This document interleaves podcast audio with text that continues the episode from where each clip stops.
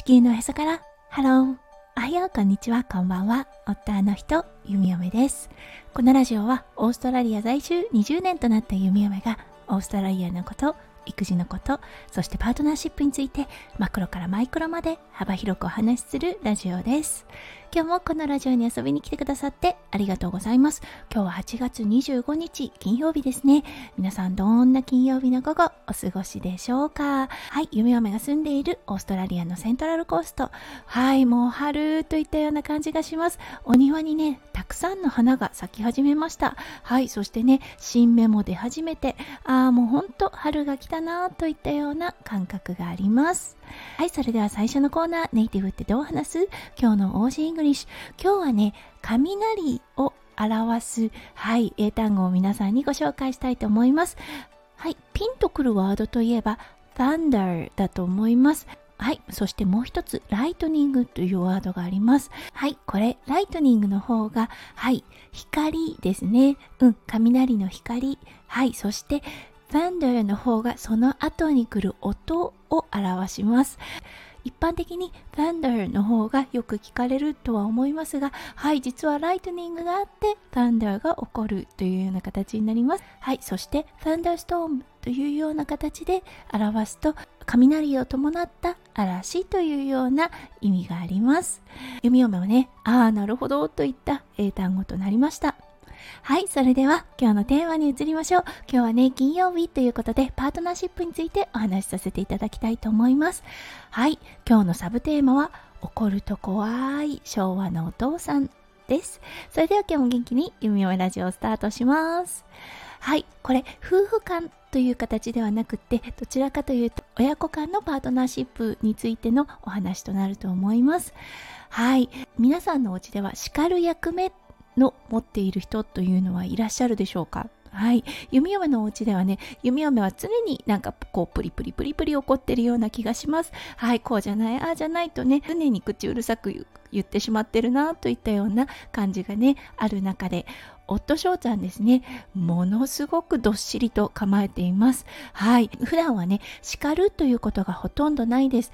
でもね、本当に息子くんが何か悪さをした時、悪いことをした時ですね、うん、この叱る役目は夫翔ちゃんに委ねられます。夫翔ちゃんがね、ほんの少しですね、声のトーンを変えただけで、息子くんは萎縮して、そう、やってしまったんだっていうことを一瞬で気がつきます。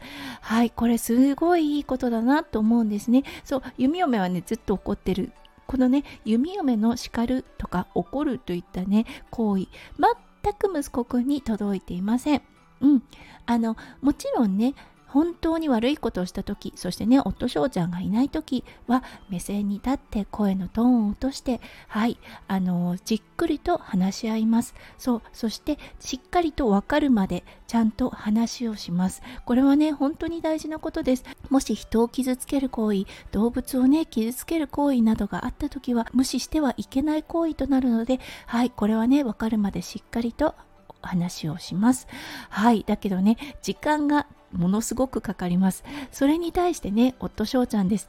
例えばね、うちのワンコたち何も悪さをしてないのに急に足が出た場合、はい、これはね、もう本当にあの止めるべき行為です。そう、そしてね、それを見た時、夫翔ちゃんはもうすかさず声のトーンを変えてピシッと言います。そうすると息子くんは一気にやってしまったっていうことに気がつき、そこからは泣き出します。そう、そしてね、ちょっと一通り泣かせて、その叱られたという気持ちが落ち着いた後ですね、はい、弓嫁が入っていって、なぜね、パパに怒られたのかっていうのを諭し始めます。そう、そしてね、この対処も最近変化してきたなと思います。最初の頃はね、もう怖くって泣いてるだけ、そして説明もできないといったような状態だったんですが、最近は、はい、少し泣いた後ねパパなんで怒ったのかなって言うとそう説明ができるようになってきました。それが理解できているようであればそうだねと共感する。理解できていないようであればその状況を呼び起こしてなぜね叱られたのかなっていうことを諭します。それが分かったらお父さんの前に行って謝ります。はいあのーもちろんね、これ、あのハードルが高い行為となってます。なので、ママも一緒に行ってあげるからね。一緒にパパに謝ろうっていう感じで伝えます。はいそしてね手をつないでいってパパに謝って。はいそして許してもらう。うん仲直りをする。というようなことが一連の流れというような感じになります。このね、流れを見ていて、ああ、そうだよな、弓嫁もお父さん怖かったよなって思ったんです。普段はね、あまり口数が多くないお父さんではあったのですが怒ると本当に怖くってはいもうあのお父さんが怒った時お父さんに叱られた時はものすごく心に残るというかね萎縮するというようなことがありました。役割分担ではないですがそう叱る役目フォローする役目といったような形でうん、あのしっかりね根付いてきてるのはいいことなのかなと思います。そうやはりね人間としての強さっていうのはお父さんから学ぶかな。そして女性特有のこの柔らかい感じ柔らかい印象っていうのはママの特権なのかなと思ったりします。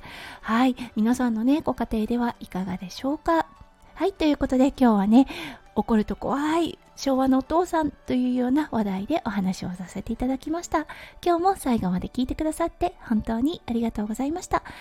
皆さんの一日がキラキラがいっぱいいっぱい詰まった素敵な素敵なものでありますよう、弓嫁心からお祈りいたしております。それではまた明日の配信でお会いしましょう。地球のへそから、ハロー、弓嫁ラジオ、弓嫁でした。